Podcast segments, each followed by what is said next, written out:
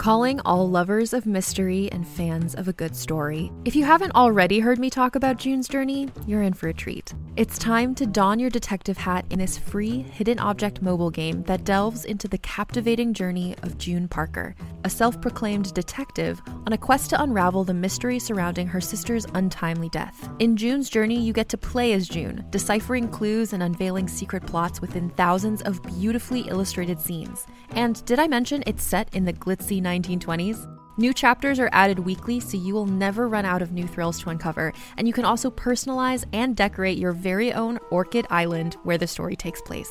How sharp are your detective skills? Find out when you download June's Journey on your Android or iOS device, or play online via Facebook Games. Your detective journey awaits.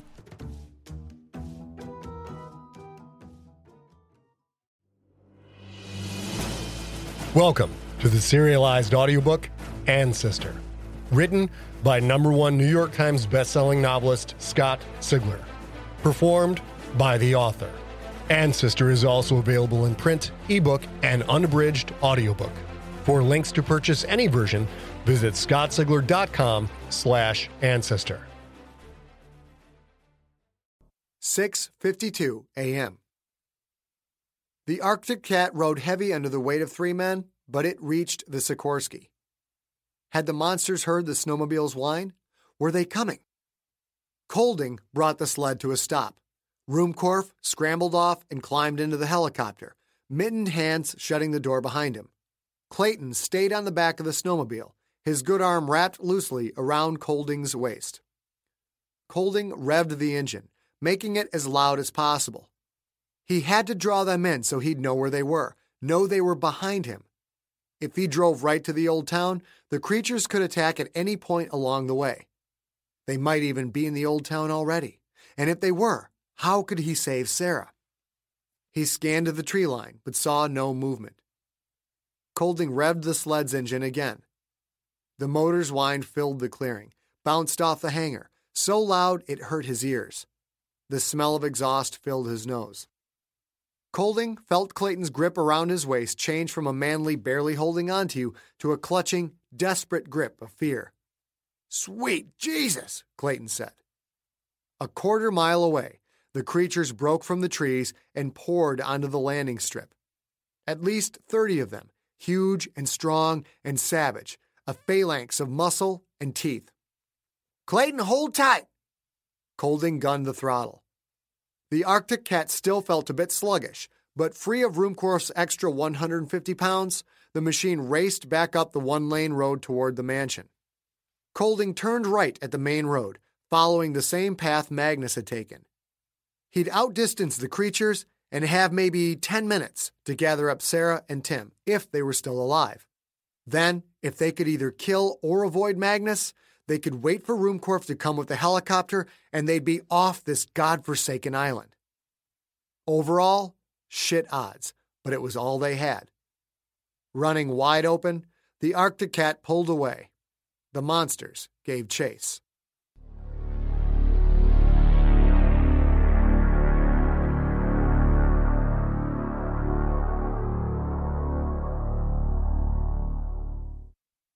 Six fifty-five a.m. Magnus sat in the BV's front seat, a first aid kit open next to him. His right hand held his Ka-Bar knife. His left pressed a bloody ball of gauze against his thigh. Had to stop the bleeding.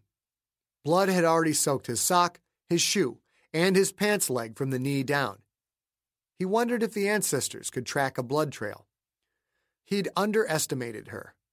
He deserved to get shot for being so fucking stupid, walking out in the open like an idiot. First Clayton, now Sarah.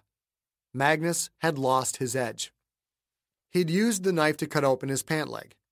Funny to have his own blood on his knife, but it wasn't the first time. He pulled the gauze back for a look. The torn flesh instantly filled with thick red. Fuck. She'd hit an artery. He jammed the gauze back in, pushing until the pain radiated through his entire leg. He'd been to this dance before. Pressure alone probably wouldn't do the trick, and he didn't have time to wait. The wound sat on the outside of his thigh, close to the knee, so he knew it wasn't the femoral artery. Maybe it was the, what was it called? The lateral circumflex? Didn't matter. He had to stop the bleeding and go kill that murdering cunt. He pinched the Ka-Bar between his knees, point up. With his right hand, he reached into the back of the BV, digging around in his canvas bag until he found what he needed the propane torch. How ironic. How many people had he burned with a torch just like this one? How many lives had he taken with it? And now that same device might save his own. He used his left elbow to keep the gauze jammed into his wound, then opened the valve in the propane tank. He fished the lighter out of his pocket and lit the torch. Magnus pointed the blue flame at the tip of the knife and waited for the blade to heat up. He'd have to cauterize the wound, pull off the gauze, stick the knife in, and sear the artery. Then a pressure bandage, and he'd be good to go. No telling if the wound would open up on him again, but it would buy him time, let him move. The blade started to glow red. You're going to pay for this, Sarah. I'll find a way to make you pay over and over again. He wondered if this knife would make it back to Manitoba, if it would join the others on his office wall. He shut off the valve and dropped the propane canister. He held the knife handle with his right hand. The glowing tip hovered just a half inch from the gauze. And where the offense is, let the great axe fall. His left hand pulled the bloody gauze clear, his right stuck the hot knife point into the bullet hole. Blood bubbled and muscle sizzled, filling the BV's cab with the stench of burning flesh.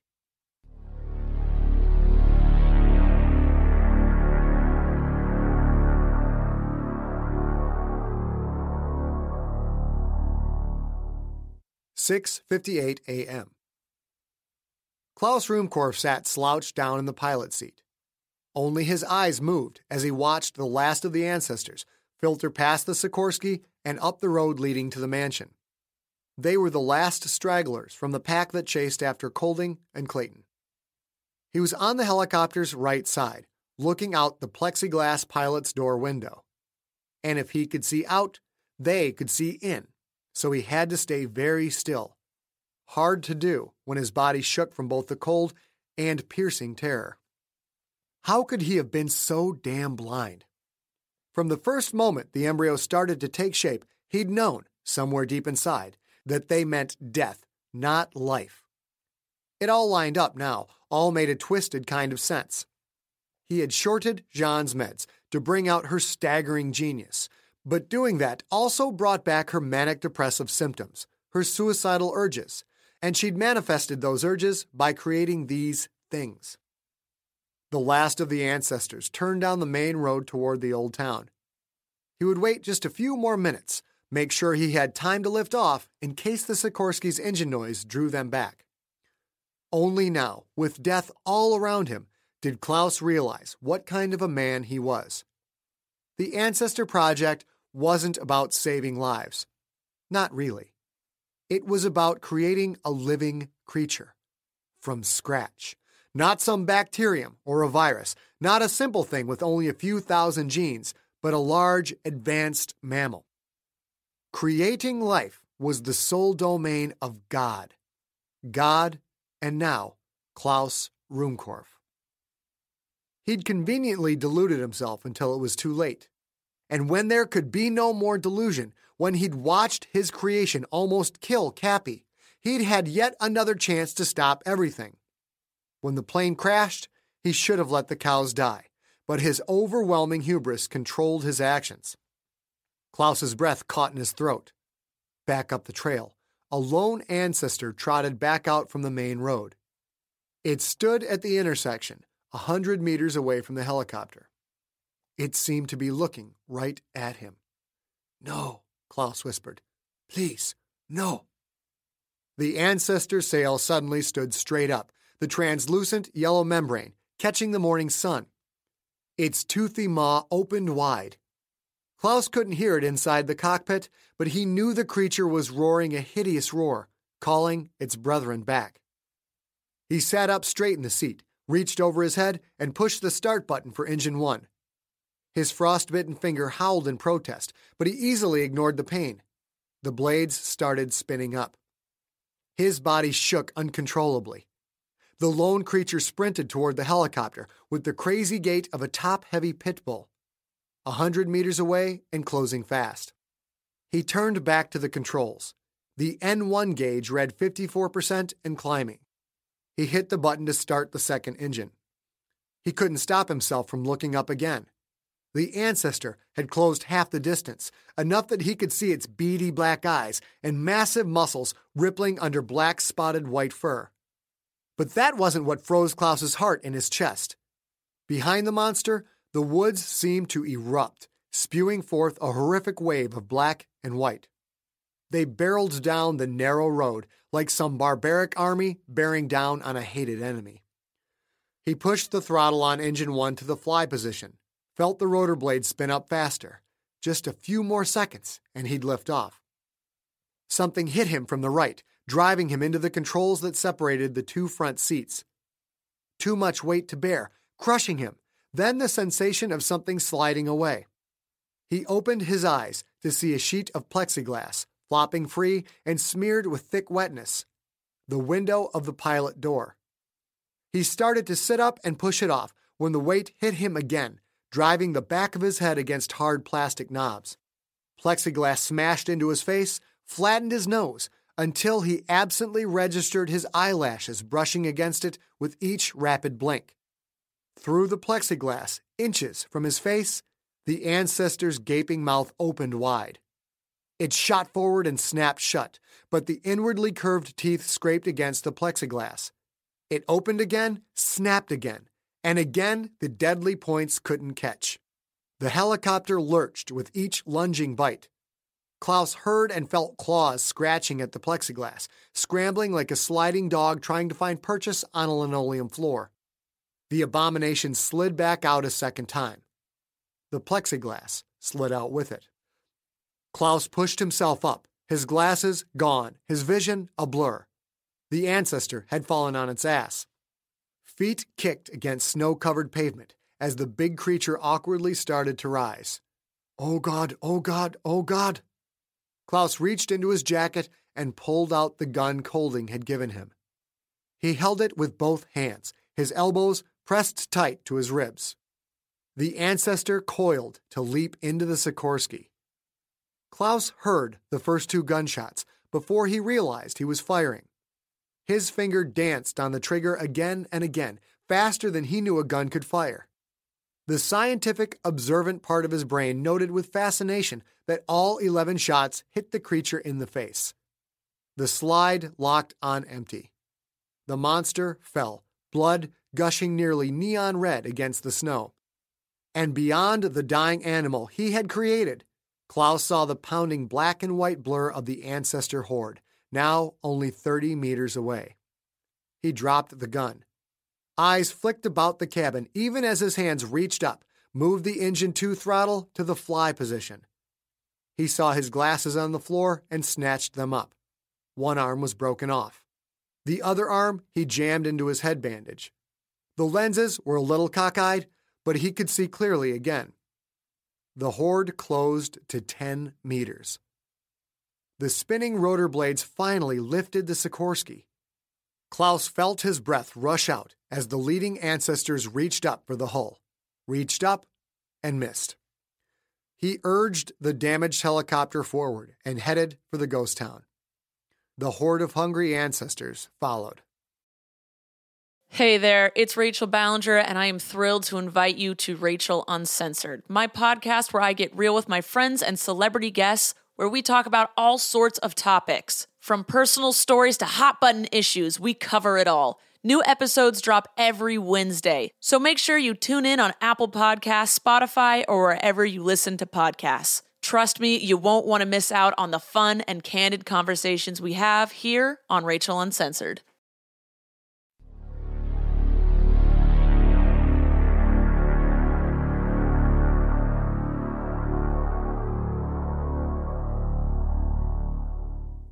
Seven oh one a.m. Colding and Clayton stopped in the trees at the edge of town, a good 20 yards from the nearest building. The tattered, one eyed moosehead of Sven's hunter shop stared at them. Colding needed just a minute to think, but didn't know if he had that much time. He shut off the Arctic Cat's engine and listened. The wind had died away. The woods seemed deathly silent, save for the distant sound of the Sikorsky's rotors slicing through the air. At least Doc had made it off the helicopter pad. Anything behind us? he asked Clayton. Haven't seen them since we got on the road. If they're coming, then we're way ahead of them. Clayton cocked his head to the side and looked up. You hear that? The helicopter sounds grew louder. They were out of time. I hear it, Colding said. If Sarah's in the church, where will she be? If I was her, I'd be in that bell tower. Stairs at the back right side of the altar go up to the choir loft, then a ladder up to the tower. Colding looked up at the tower, hoping to see her face. He saw no movement. Someone could be up there looking right down at him, and if they stayed still, he wouldn't see them at all. He chewed on his lower lip. They didn't even know if Sarah and Tim were here. Maybe Gary had made it, taken them off the island. Maybe Magnus had already killed them. No way of knowing. Colding could, however, make sure they weren't still waiting. And all he had to do was risk his life to find out. Clayton, we're going as soon as Doc flies over. That might draw Magnus out, give us a chance to kill him. Clayton leaned out and looked across the open town circle. We'll be exposed for looks like 10 or 15 seconds. Can Magnus get us that quick? Colding nodded. If he's ready, or if he heard us coming, yeah, he could take us out. Just depends on where he is. And if we get to the church and he's already inside? Colding paused. Anger started to replace his fear. Then we kill him. Clayton nodded fiercely. That's the first time I've heard you say something that made sense. You drive, I'll shoot. Colding started the Arctic Cat and waited for the Sikorsky to fly over.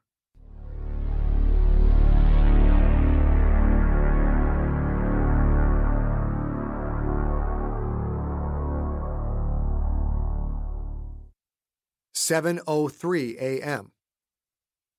Inside the church, Tim looked up at the ceiling. Sarah, do you hear that? Sarah listened. I don't hear anything.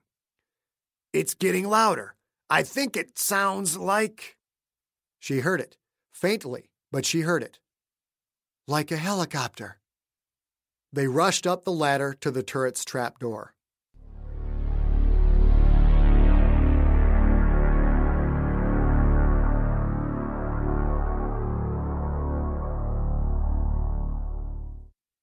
Seven oh four a.m. Magnus heard the flutter of rotor blades. Helicopter approaching. He'd seen both Dante and Bobby go down. That left only one person who could fly the Sikorsky. Ruhmkorff, the man who had murdered his brother. I've got something special for you, Doc. Yes, I do. He reached into the back seat.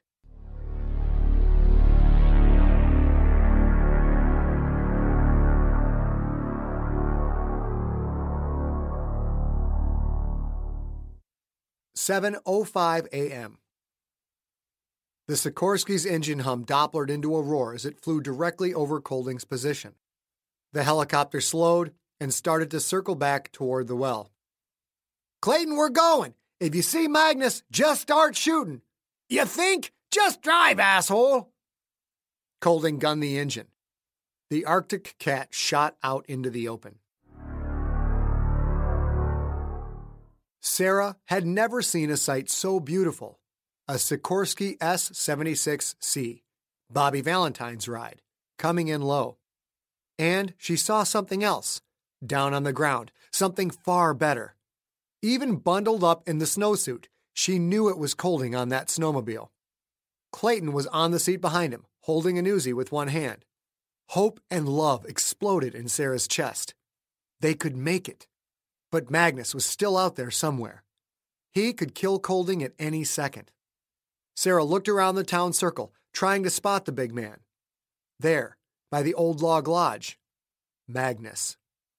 When she saw what he held, that feeling of hope crumbled and died. Magnus tracked through the Stinger's viewfinder. If Ruhmkorff hadn't made these abominations in the first place, Dante would still be alive. Klaus Ruhmkorff was a murderer. Breathe your last, motherfucker. Magnus pushed the firing button.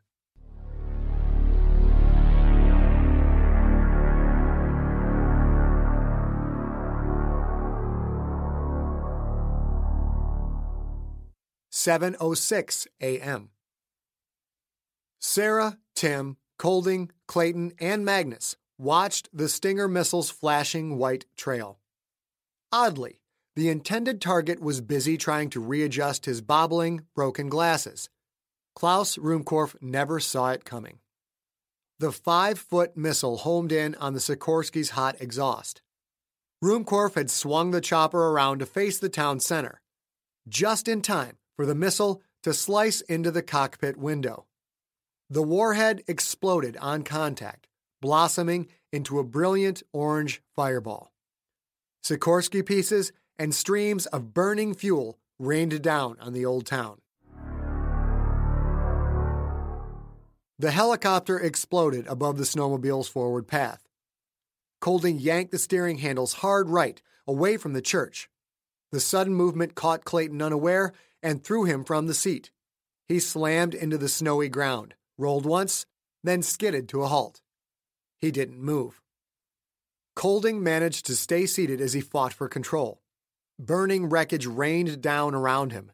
He squeezed the brakes and pulled hard left as the tail shaft, rotor still spinning, crashed into the ground in front of him. He'd turned too sharply this time. The snowmobile pitched on its right side.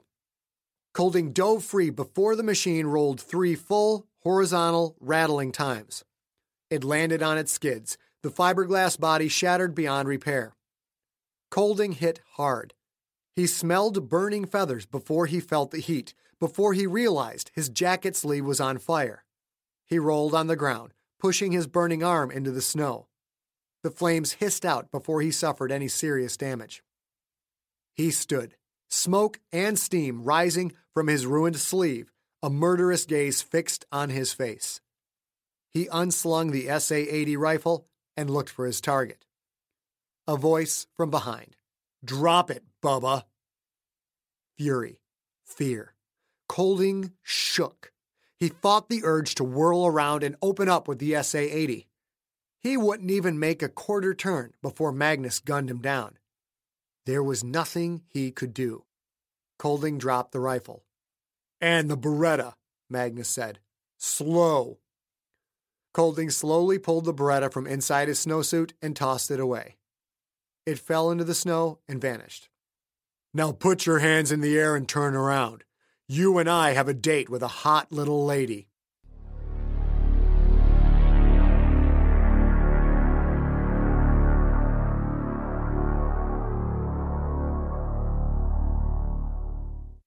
Seven oh eight a.m. A large gush of burning fuel had set the log lodge ablaze.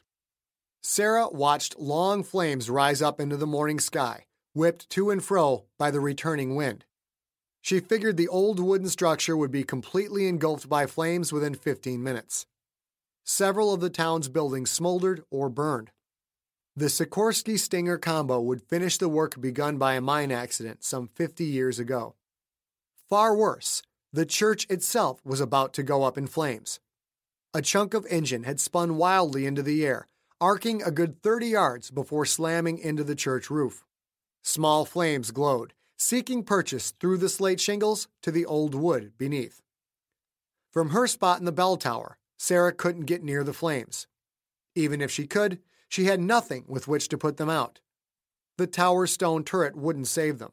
When the fire caught full force, she and Tim would be cooked from below if the smoke didn't kill them first. Tim, we have to move. Fuck that, Tim said. The helicopter, the explosion, the noise will bring the monsters. We run or we roast. Let's go. Tim paused, but only for a second, then Crutch walked to the trap door. Sarah opened it for him. Tim started his awkward climb down.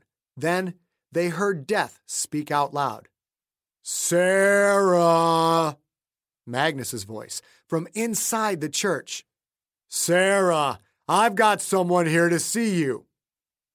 Blazing rage pulled Sarah's lip back into a snarl, even while an urge to run and hide made her stomach clench. Fear or no fear, there was only one way out, and that was over Magnus Paglione's dead body. Stay up here, she said to Tim. I've got to take care of this. She descended the ladder.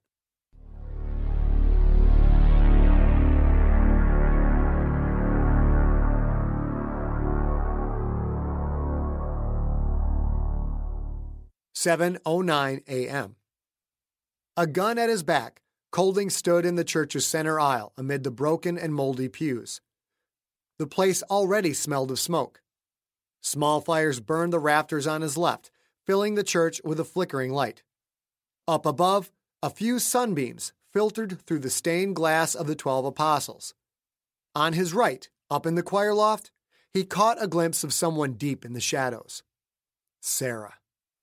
Behind him, Magnus saw her too. Tis the east, Magnus called up to the loft. And fair Sarah is the sun. I brought your boyfriend for a little visit. Magnus had a tight hold on the hood of Colding's parka, keeping him at arm's length. Magnus was too smart to jam a gun into Colding's back, where a sudden move might point the barrel at empty space. Colding knew the MP5 would be low, on Magnus's hip. If Colding spun and made a move, the MP5 would blow his ribs and stomach to pieces. More movement from the loft, just a hint, and from a different place.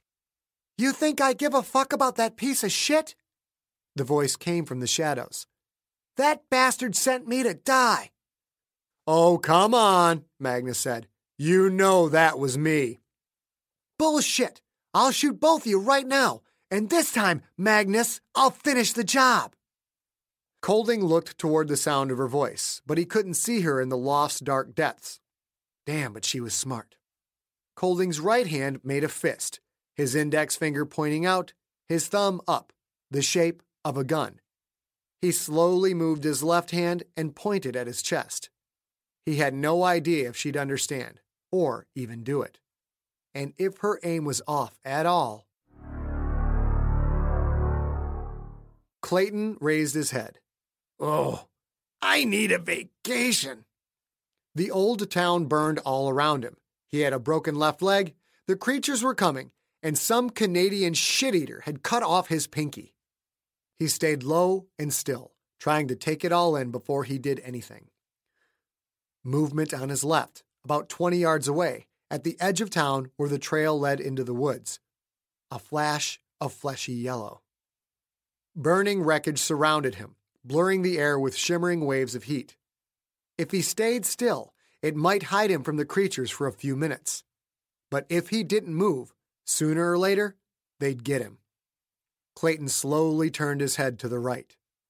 The lodge was on fire, the dry old wood glowing red from flames that shot 30 feet into the air. No shelter there. But behind the lodge, just past the hazy flames, he glimpsed a small bit of a familiar black and white pattern. Clayton grimaced, readied himself for the pain, then started crawling.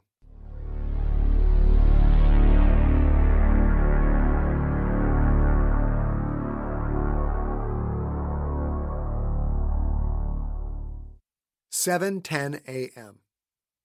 The fire in the rafters spread slowly but steadily, filling the church with a spastic, flickering light. Shadows jumped, making the pews and the big crucifix vibrate with evil life.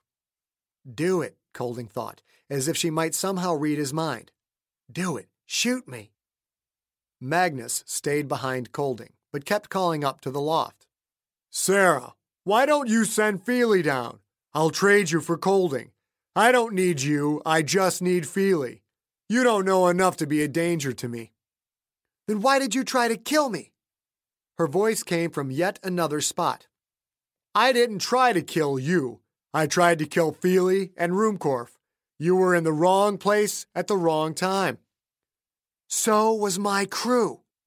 That's why we gave you hazard pay, Magnus said. Use your head. Jean is dead. Ruhmkorff is dead. Now all I need is Tim, and this is over.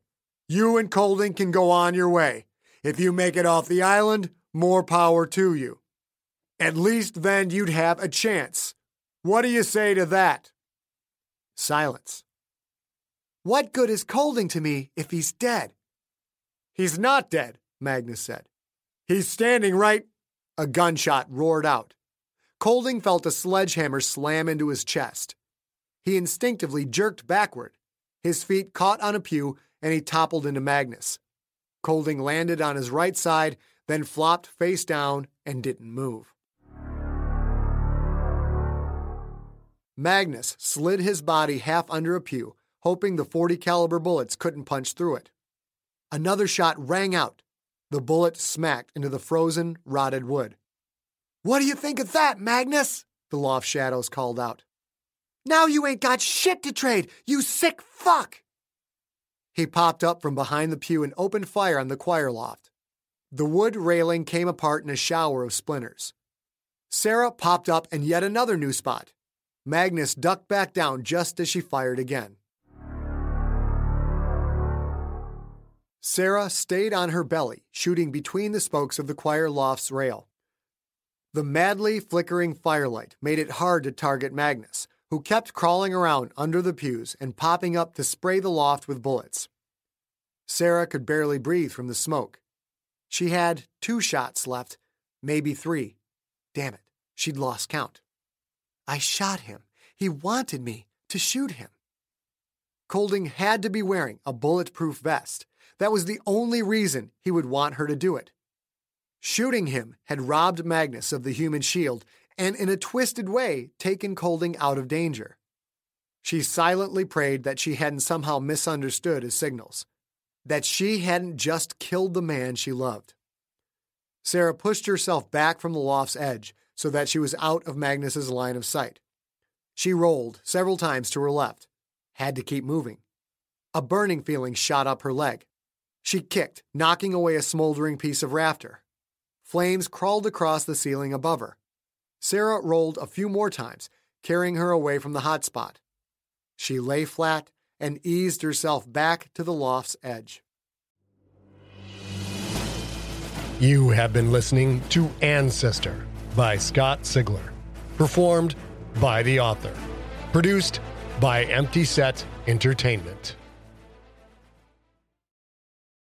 Hey there, this is Justin Bartha. I made a funny new podcast, King of the Egg Cream. It has the greatest cast in the history of podcasts with actors like Lewis Black, I'm torn by my feelings for two women. Bobby Cannavale, You can eat it, or if someone hits you, you can put it on your cut. Melanie Lynskey, I wonder what these marvelous things are that look just like boiled chicken feet. Jason Ritter, I can break things and pick locks and kill people. Michael Stuhlbarg, The whole point is to inspire people that they should make themselves better. Ari Graynor, No, don't whet its appetite. What are you, an idiot? me, Justin Bartha, That's not just any egg cream, that's a Lemke's special. and all narrated by the hilarious Richard Kind. This is the story of Harry Dalowitz and how he rose from nothing to become New York's King of the Egg Cream.